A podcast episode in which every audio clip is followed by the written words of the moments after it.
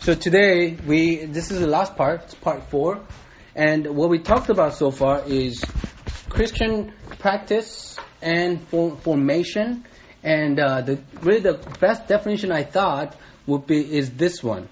Let's read that together. Prayer is defined as recognition of God, transformation by God, and union with God.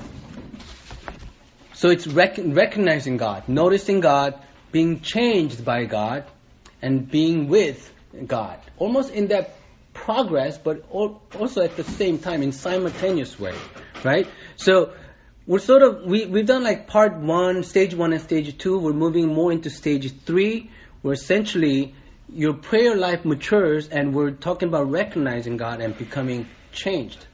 So stage three is the part that we listen to God, right? And last week we talked about the prerequisite for listening to God is solitude being quiet, being alone, being able to focus on God. We talked about different prayers we can help and exercise we can you can do to help yourself being in that. But what's different, unique about this stage is from stage one and stage two, talking at God, talking to God, you're at the stage where there's a you know complete shift from being focused on yourself. Now the focus is on God. You notice God because you moved away from thinking about me, me, me to you rec- recognize, oh, God is there. Let me think about God. Let me think on God. So, being in this stage and stuff that we're going to talk about is that maybe true to you. Depends on where you are in life. Even for me, some of the songs we sing, like "I'll give you my life," stuff, you know, the words of the song, I sing it, or the words in the Bible, I sing it, and I say I say, ah, I'm not quite there yet. I don't know if I would say that as my confession yet. And when we get into this stage, you get to do things that's not necessarily true to you. But what do we do when we want it, but it's not yet true? We pretend like it's true. Right? We pretend. So this is a stage where maybe your life is still all about you. maybe when you pray, all you think about is you and your problems and what you want to say. But when we get into the exercises, you pretend like, I'm going to pretend like it's not about me. I'm going to pretend like I want to recognize God. I want to notice God. So that's important. The sh- in the shift, it becomes from my agenda and my needs to God's agenda and God's mission. Even though you're not there yet, pretend that you are. So in that pretend, um, you are transformed. You're changed. So we're going to talk about a couple of things, but what we have been talking about, even though we talked about it, essentially this is something that we have to do. This is action that we have to do, right? We don't just, your faith just doesn't just grow. I wish my faith would grow, and then it just grows, right? You don't, you know, we don't just somehow become spiritual. We don't somehow just end up being changed and transformed. You know, if you want to learn about Jesus, you have to put actions into it, right? Go to Bible study, be in the community, be in the church. If you want to be part of community, you have to be part of the community, right? It requires actions. So when we're talking about actions, we're talking about Christian practice. Christian practice is what we what we say when we're talking about actions for these things. So today we're going to talk about Christian practice, and we'll talk also about uh, the the practice of noticing God, and some of the red flags that goes. You can see I you know I got tables in here. You know there's a lot going on here, um, and I put in a lot of this. Now the essential part of noticing God, I mean, the, the listening to God is about noticing God. Noticing God leads to our desire to engage more in the Christian practice. And then Christian practice fuels our desire to be in presence of God more. So these are, they are vice versa. They fuel each other and we become more and more transformed and more and more engaging in these practices. So let me pray and uh, we'll dive into these things, hopefully not too long.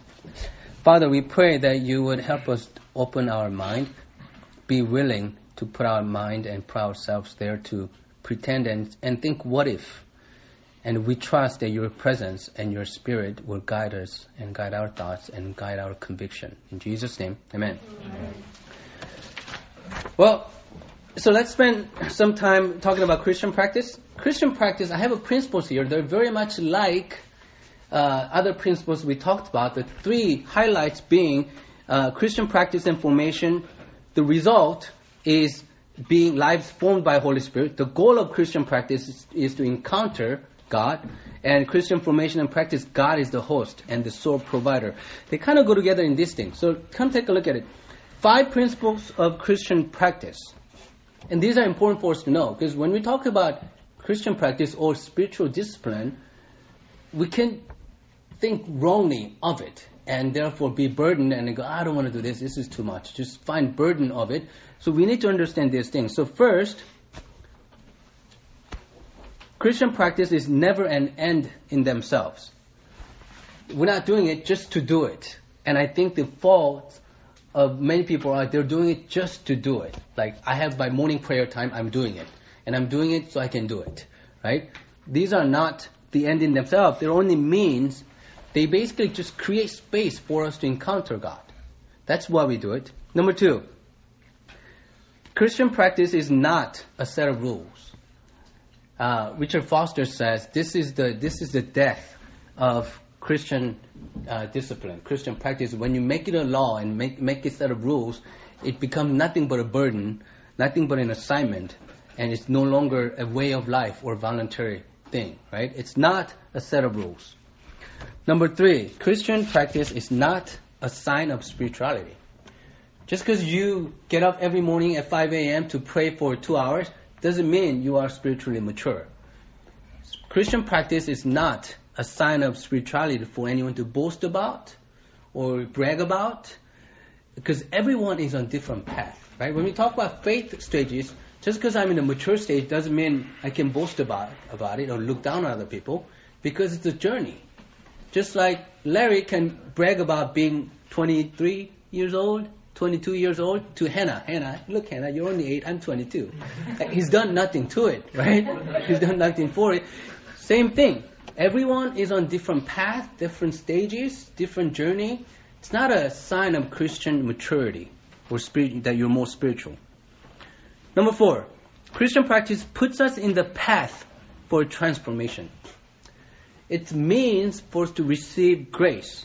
Basically, what it means, we put ourselves before God. Just because you're in the path doesn't mean you get changed. It means we're only putting ourselves in the path, opening ourselves so God may come and change us. The Christian practice itself does not change us. It does not. It's God's presence that comes through it that changes us. Does that is that clear? Mm-hmm. It means you could be like most disciplined person, and there are people that are so disciplined. You go to Midwest. I lived in Kansas City for two years. You go to Midwest. There are these people who are really disciplined. They read Bible every day. They pray two, three hours every day. They go to church. They do these things. They hand out tracts. Um, go to, you know, they do all these things, but they don't love. Their lives aren't, they're not changed. Right? So these are not what changes you. It's the presence of God, what results from it, that changes you. Number five, last one. Christian practice create the foundation for ministry. This is important unless you change. If Christian mission is not the byproduct of Christian practice, it's not authentic. You pray, you read, you do all these things, but you don't do anything in, you know, serving the God's kingdom, loving others, loving God, then it's not authentic. It, it, what it is is nothing but just a discipline, pointless discipline. So, does that make sense? These five principles, I believe they are very important for us to keep and understand. Any questions so far? Not in any order. No, not any order. Those are just five principles that we want to keep remembering and keep in my mind, keep in our mind. Let me uh, tell you, Eugene Peterson, whom uh, we read uh, his book uh, last month, that I suggested a book. Eugene Peterson talks about Christian practice, and he has a book on Christian practice, and he says three things are important for Christian practice. He says, Christian practice is basically creating monastery without walls in our lives, and three core rules are one, common worship, Sunday church. This is the primary uh, core value of Christian practice. Number two, daily praying of the Psalms. And he's wrote books about Psalms. He says the whole generation in the Bible and early church for 4,000 years, Christians have read Psalms to draw closer to God. Two, right? Three is frequent recollected prayer. It's all the prayers that we talked about. These three are the core three of Christian practice. That things that we have to do in order for us to draw closer to God. All of you are keeping number one, right? All of you are keeping number one. We can do more and work on the two and three. And that's what we're going to engage when we get to the retreat and hope to do that. And he says everything else is optional. Um, because this guy named Richard Foster presents 12 Christian practice disciplines. Eugene Peterson says everything else, else is really optional. It's, you know, but these are the three core things. But we do want to look at Richard Foster's book. This is a book that sort of changed the shifting, shifted the church to this direction of we really want to focus on drawing closer to God again because it's something that we have forgotten um, in you know in recent years. So let's go ahead and look at this. These are pretty fun, and I can kind of highlight the things that we're going to do. Some of these these things as a church we're doing it, and I said Christian practice is not individual; it's personal, but it's a community work, right? We do it together. So let's go ahead and look there, he's divided them into three parts inward, outward, corporate. Now, first, inward is meditation. And uh, meditation, it's very biblical. Uh, in Psalm 63, verse 6 says, I think of you upon my bed and meditate on you in the watches of the night. And you read the Psalm, you read the Old Testament, there's repeating things by people of God saying, I meditate on this, I meditate on you. So meditation is the first one, and this is, it's biblical. We create basically space for allowing God to come into our hearts, and that's meditation. And I, we talked about how this is different from Eastern type of meditation, which is about emptying mind. And it's not. It's Christian meditation is actually filling our mind. Um, Eastern meditation is about detaching ourselves from the world, like Buddhism. Christian meditation is actually attaching to God and to people because we love God and we love people. It's not difficult. It's actually for your generation. This is a very hip thing to do. Right? There's a lot of places like spiritual centers and different things. So your generation, millennials, are really into spiritual things. So you know you can share with your friends, and your friends will think you're really cool. Maybe, right? Um,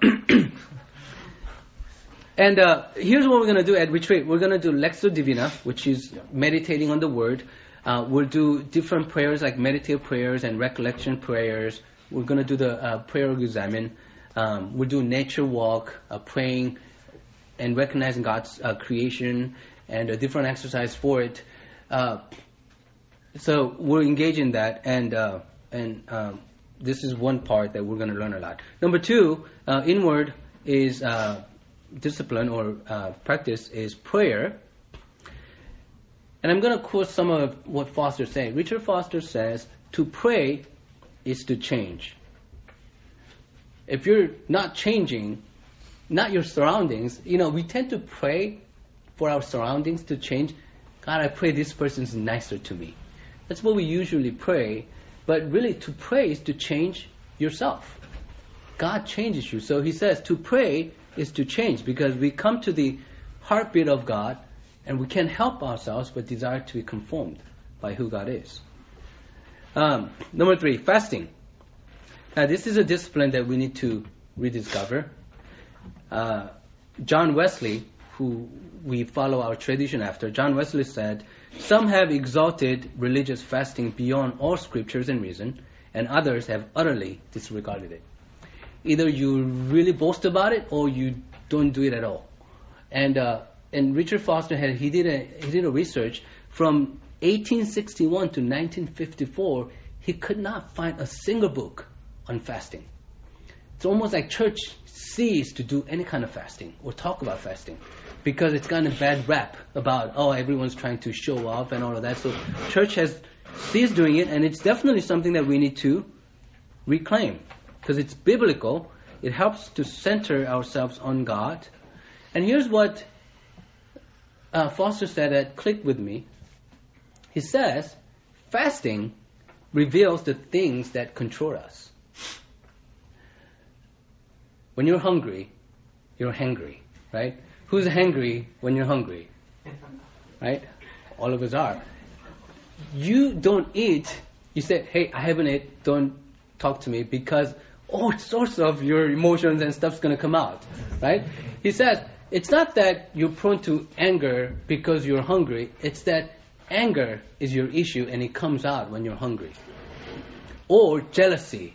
So when you're hungry, when you're fasting, it reveals who you are, what you're struggling, what controls you, the emotions that you control you. So it's not just hungry. It's you. You have an issue. I have an issue with anger. It comes out when I'm hungry, and Esther knows plenty about it. Um, and kids too. A lot of kids. So it's good. Fasting reveals the things that control us, so we can take it to God, right? So we can take it to God. Uh, it says in the Psalm, "I humble my soul with fasting." Fasting reveals who you are, so you humble yourself. Oh, I'm a, this is me. and you feel this way, you come back to people, I'm really sorry, I was just really hungry. It, it's not really me, but in fact, that was you. That's, that's you, uncontrolled.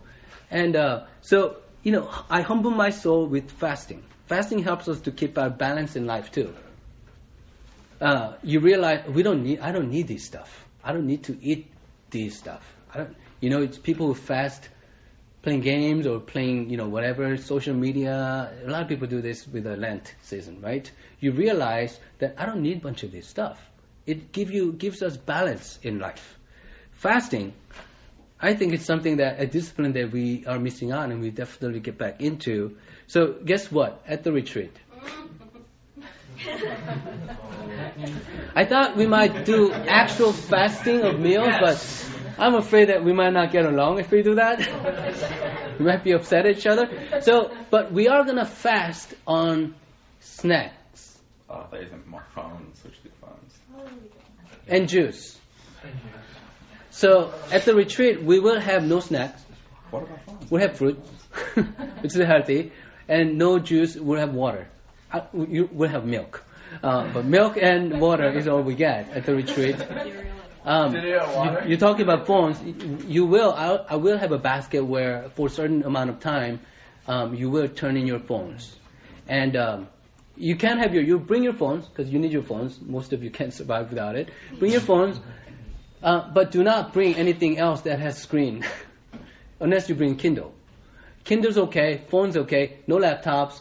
No iPad. There will be no screen. And I told Hannah, she will have no screen time at the retreat. Right? If she's not getting any, you're not getting any. Right? So no screen time. We're gonna fast on screen, cool. snacks, and juice. And I'm gonna have another surprise for you at the retreat. Uh, All right. I don't even know. Number four, uh, inward discipline. Number four is a study. Study, you know, is actual discipline. And uh, we began on this by me providing you a book a month, right? Starting is, God said, it's a great commandment that we love God with our mind. We need to be learning. Um, there is a books that help us to be formational in our lives, right? And so these books, I'm going to have these books at the retreat. Um, and if you have any, you know, bring them. If you have your own book that you want to read, look at there, Eugene Peterson, Praying with Jesus. It's got every day a little bit of Jesus sayings and whatnot. This is mine um, that I go through. But here are the books: Cross Center Life uh, by Mahaney, and this is um, who someone gave it to me. Okay, short, right? It's uh, big letters, not long, a lot of spaces. Uh, here's a classic. This is A.W. Tozer, Pursuit of God. This is a classic. It's you know it's something that people I read this time to time because it's such a classic and it's short. You could read this in in an hour, right? Um, I have other uh, the basically classics. Foundation uh, uh, Christian Religion by uh, this is a, a Pascal, and this also is a short read. Selection from Spurgeon Sermon, another short classic book. Imitation of Christ, uh, classic by Kempis. This is the one book that changed uh, St. Francis. Um, so short. Uh, Saint Augustine, uh, Foundation of Faith. Other short books. With Christ in the School of Prayer, Andrew Murray. This is a lot of people who talks and writes. Richard Foster. This was changing book, his life changing book for Richard Foster. So this is also short. Uh, if you want to go really dive into something, this is a Bonhoeffer's The Cost of Discipleship, and it's a little more, um, but definitely a book that you can finish while you're at the retreat. And uh, I got rule of uh, the rule of Saint Benedict in English. If you are curious, um, it's pretty short, and uh, most of you, all of you, are engaged in this practice of the presence of God by Brother Lawrence.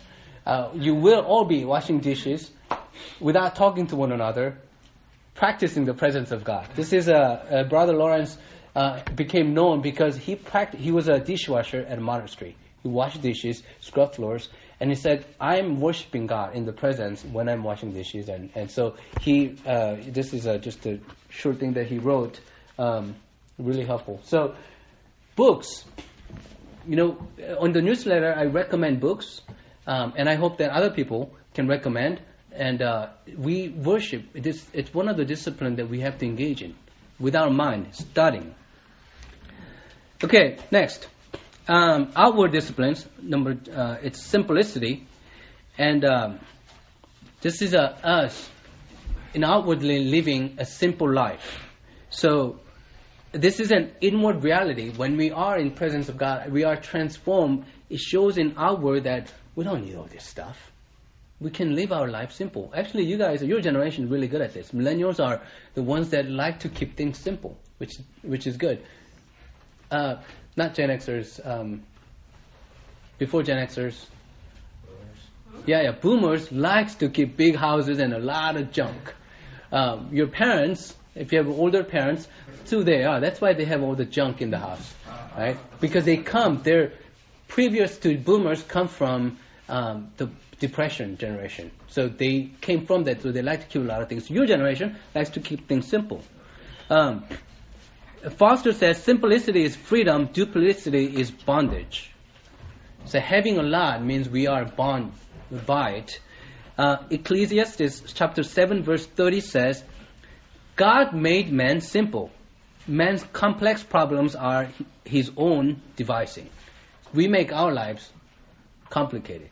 Simplicity, simple life.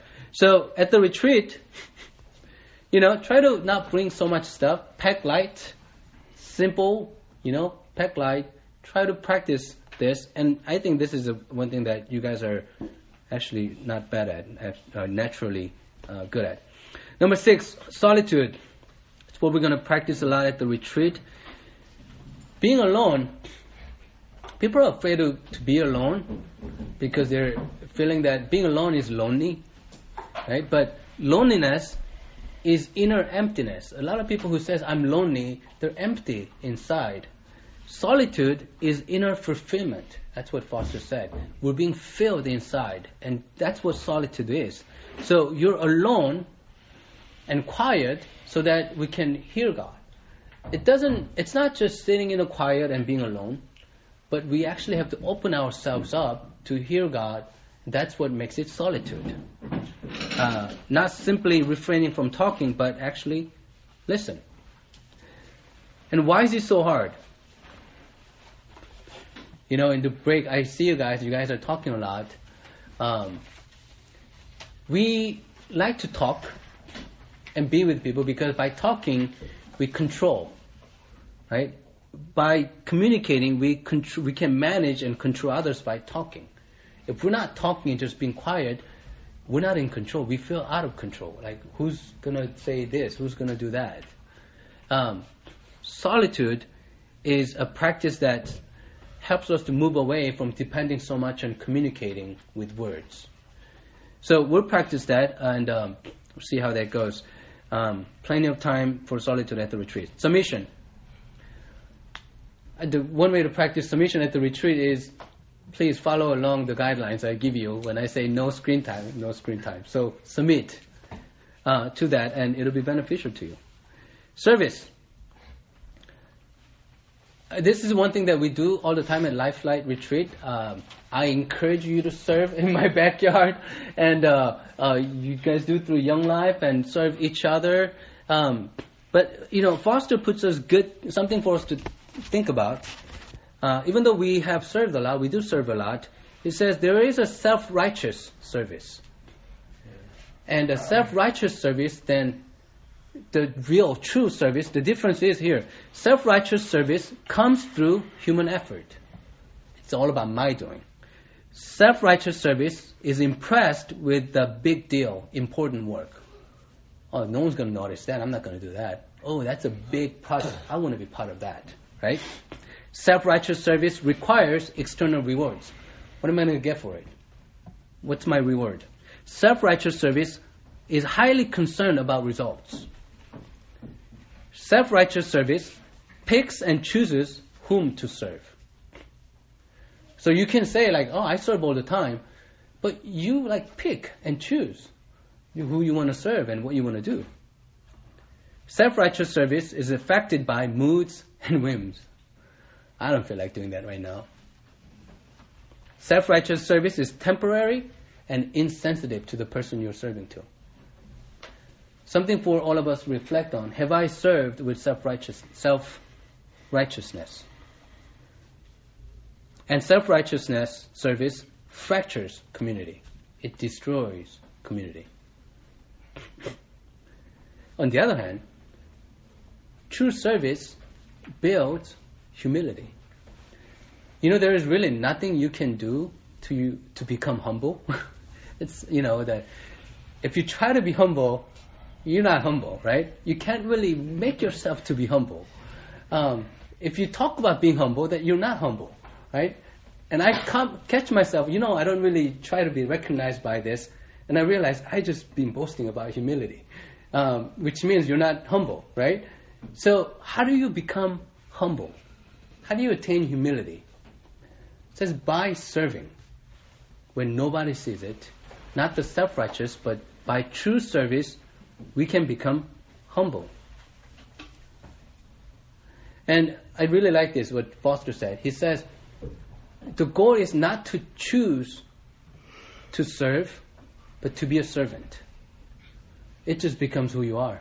You're not choosing to serve anybody, it's who you are. I'm a servant. I serve. That's what I do. And it leads us to be uh, humility. You have plenty of chance to serve each other at the retreat and uh, I hope that we can uh, engage in that.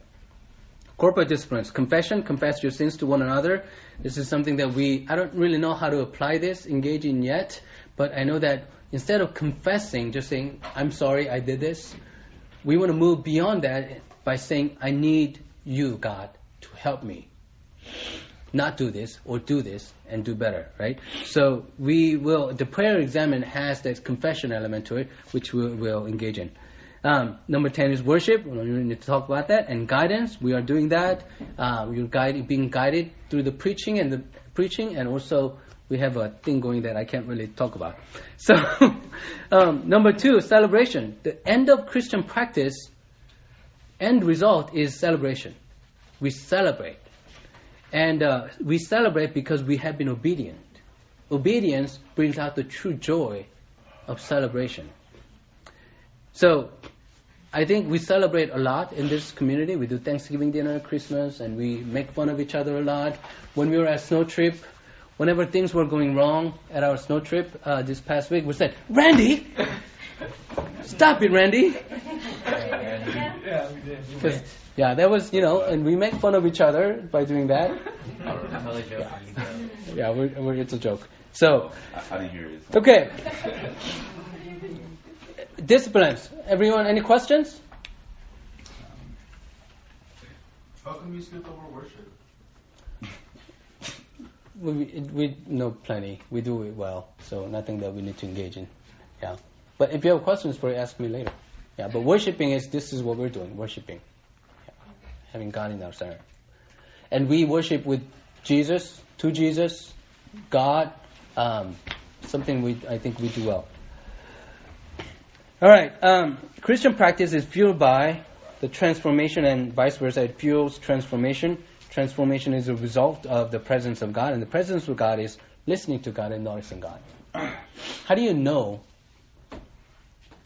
God is there, right? How do you know it's God? This is important for us. When we go off in the retreat, how do I know if this is God, right? How do I seek God? How do I find God? How does God present Himself? Um, there are not everything we label label is God. We need discernment, right? Uh, because there's a danger we we make everything. Oh, this must be God, or we make nothing of God, right? It's either God or not at all, or, or is it really God? Is it my voice in my thoughts, or is it my mom talking? Is it Dan talking uh, in my head? What is it? Is it God or is it not? Right? We need to discern the voice of God and also be able to seek God's presence. Uh, I shared this joke with Esther. There's a guy. There's a joke. Um, this guy is um, running late. He's busy and he's driving and he needs to find a parking spot. And uh, oh man, I gotta find a parking spot. So he prays to God. God, if you give me a parking spot right now, I'll start going to church. Right? He prays, and boom, there's a parking spot opens. He says, "Oh, never mind, God, I found one." so he just parks, right? So the joke is that, like, how do you know if that was God or, oh no, never mind, God, I found one anyway, so I don't need your help. We don't know. The it's a trick is how do I know if this is God or this is not God? Um, I, I have five ways of noticing God. Number one, the first thing is mystical experiences. The mystical God experiences, something that's strange, something that's out of ordinary, supernatural. Um, it happened, and it's something that I can't explain. I encountered God, and it was a I don't know what it was, but I can't explain. But it was God, right? It says that 30% of population experiences something supernatural. Raise your hand if you experienced something in your life that was mystical, and you said that must be God, right?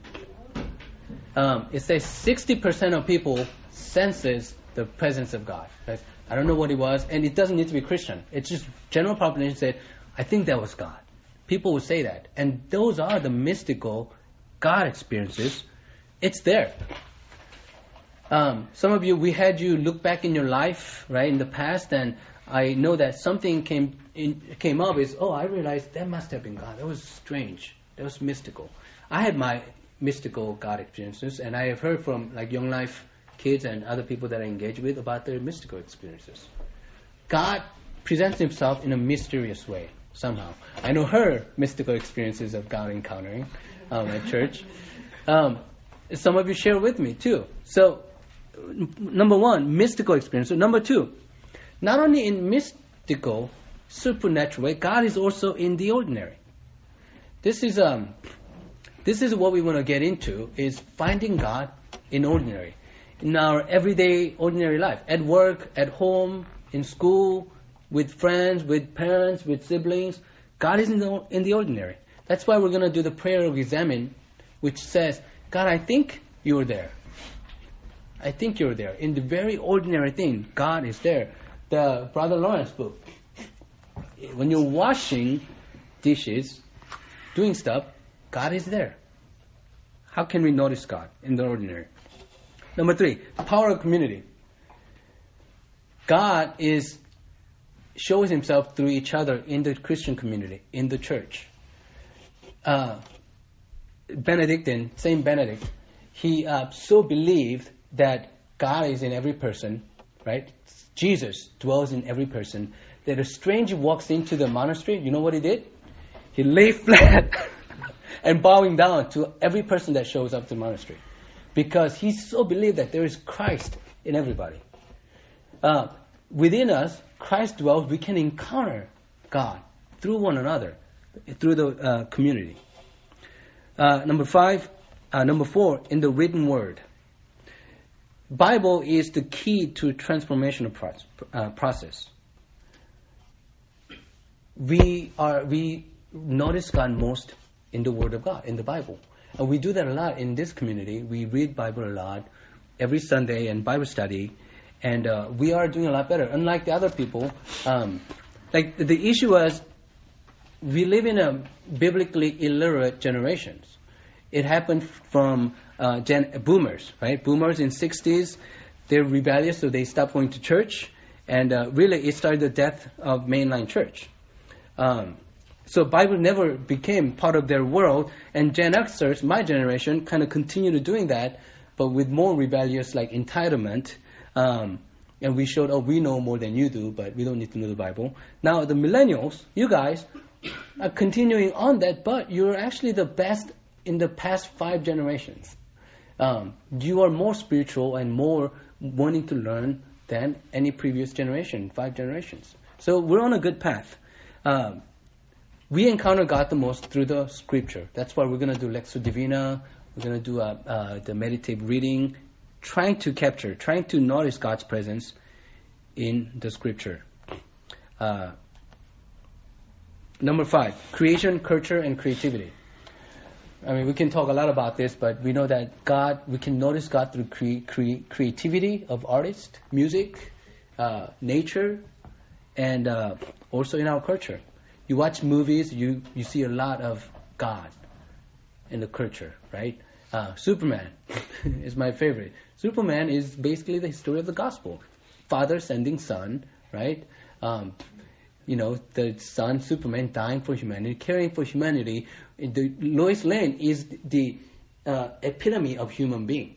You know, the proud, arrogant, um, and so just poor in a way, so seeking and searching. And Superman, for some somehow, if you watch the original Superman, Lois Lane is not pretty at all, and you can think, why is he going after this girl? She's ugly, right? But what it meant for the the the, the writer of Superman, what it, what they meant it to be was God chasing after humanity that is not perfect, far from perfect, through all its errors and faults. Superman chooses this woman and is consistent in loving and rescuing this woman. So you watch these movies and books and comics and TV shows, God is everywhere. We see the gospel a human being desiring to be loved, desiring to be accepted. And we find it, and it's really the glimpse of it is God. So, God, noticing God. Richard Peace, uh, he says, the problem isn't that God isn't there, problem is us. We just don't know how to notice God's presence in our lives. And this is, it's my hope that through the retreat and exercise we're going to do that, we'll, we'll get better at it. We'll learn how to notice God. Now, how do we know? Is it really God? This is important, right? Because some people would claim that, no, that was God. I think I heard God. Uh, how do you know it's God? Um, you know, a story like, you know, I, I prayed and uh, I felt some strange things and I got off the plane and my plane crashed and I survived. Um, I've heard story of that woman claiming that she prayed and she felt like she needed to get off the plane was it really God? And the question is like, what about the other passengers, right? Um, was it really God? Uh, you guys been to Kellogg's, the Filipino restaurant on Mission uh, in Daly City area? Kellogg's, the, the owner of Kellogg's, she prayed and she got a sense that God wanted her to quit her well-paying job in Silicon Valley and start a restaurant. And uh, and she did. She quit her job and started a restaurant. How do you know if it was God's voice, right? Was it really God? Um, I have a friend who heard from God. He claims that he heard from God to divorce his wife and leave his his uh, children. He said, "Well, I got, I heard from my prayer that this is what I needed to, and go and be with this woman." Was it really God? Like, how do you know? Is it really God? Um, you know, like I asked, there's a like Korean singer who became known, and he says he encountered God from like he saw light shining, and he was blinded by this light, and there was a ray of light, light and he, he said, that was God moment. I became Christian after that. Like, okay, how do you know it was really God, right? Um, you guys know Wilson. Uh, some of you guys know uh, Wilson. Wilson shared one of the moment that he had a mystical experience of God was it was raining and he didn't have anything to cover. He prayed to God, God, make the rain stop, and rain stopped. Right? How do you know if that was God? How do we know? So we can only have talk about some of the things to help us navigate through um, red flags. There are three red flags. First of all, avoid a cult. Um, you guys know that if it's anything, any organized group that is have, making you do weird stuff, you know, Kool Aid, um, all of, you know, all of that. If there's evil in it, you can sense it. Avoid the curt. Second, spiritual pride. If I say, "Oh, I encounter God," and you're proud, anyone who says with a pride and boasting of it, "This is God. I can hear God. God tells me directly, and no one else." That's a red flag, right? Avoid number three, spiritual power over others. Whoever says they heard from God and use it to practice power over others, red flag, right? Any organized group with evil doings, um, any spiritual anyone with spiritual pride, anyone with power, want to use it as a power over others, um, those are red flags. Uh, don't think this is that easy. I've seen good, you know, long-time Christians fall into cult and start following guys like Jim, you know, guys like Jim Johnson, you know, different cult leaders. My aunt did it, and they've been like, you know, my aunts were like in LA for like two years in this little warehouse living because they follow somebody who says Jesus is coming. This is 1989, 1990. So these are red flags, right? Um, there's also a testing ground, and this is important for us. As you experience noticing God, there's a testing ground, and first is the Word of God. If wherever you hear from God, and hearing God isn't audible hearing. Hearing God is the presence of God. Whatever you experience in, in, the presence of God, it needs to be tested through the Word of God. Does it contradict Bible? God told me to jump off the bridge. That contradicts the Bible clearly, right? Like my friend, God told me to divorce my wife and go after this woman. That contradicts the Bible, right? So the testing ground number one, is it in line with the Word of God? Number two, the community of God. Bring it to the community. I sense God telling me this. What about you? Can we pray together about this? Community is there for us to sort through, to talk about it, and to help us recognize um, what uh, is being, uh, what God says to individually and as a, as a community. Um, number three, fruit of God. Does this result in the fruit of spirit, in helping others in good ways. And, and the best one is comes from our tradition, the Wesley's quadri, quadrilateral. Quadrilateral.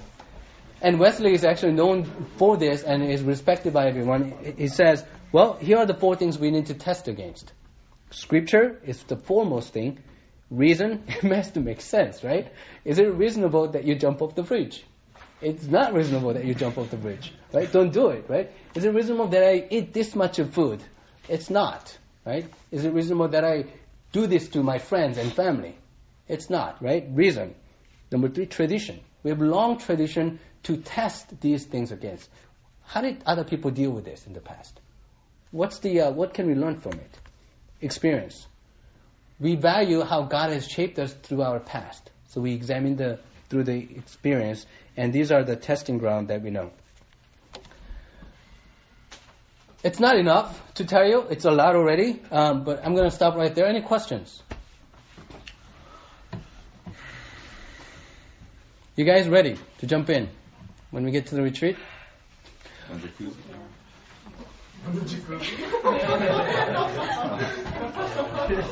Yep.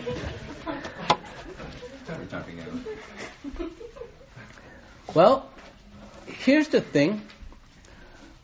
I don't know how much we'll get to do when we're at the retreat, but we'll spend time being in solitude, and you'll spend time um, bringing yourself to solitude. It may not happen. It may happen. It's not really um, up to you.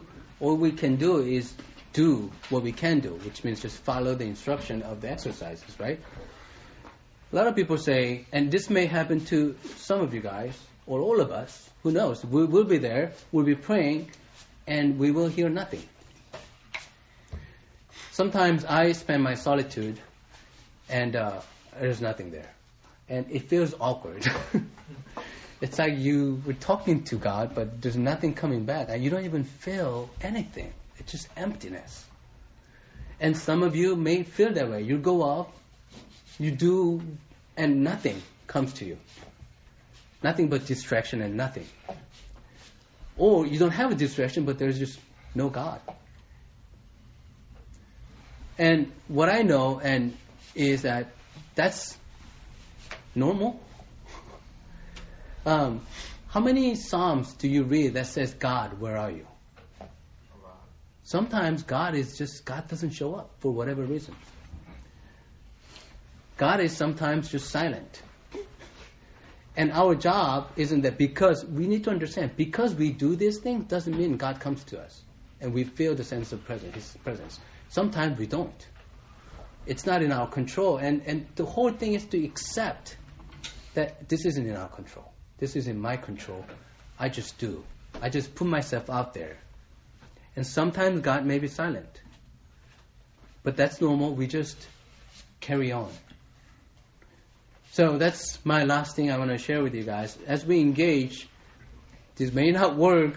Feel like you might sense like this isn't working for me. I'm having a hard time. I'm not getting anything.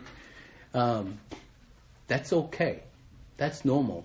Sometimes God is silent, but He's shaping us through it. We trust God because who we know as who we know Him as. We know God. He's trustworthy. He's faithful. He cares for us. He wants more than us to be with us. We have to trust in that. Let's pray.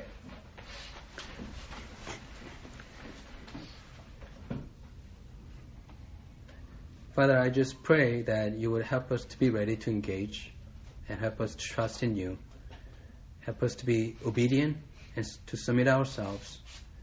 But we also pray that you would show up and bless us with your presence, that we would be hooked in, in being in your presence, that we would our lives would never be satisfied again unless we are in your presence. We thank you for the, all this stuff that you provided through other faithful followers of yours, and we pray that you would help us to engage. In Jesus' name, amen.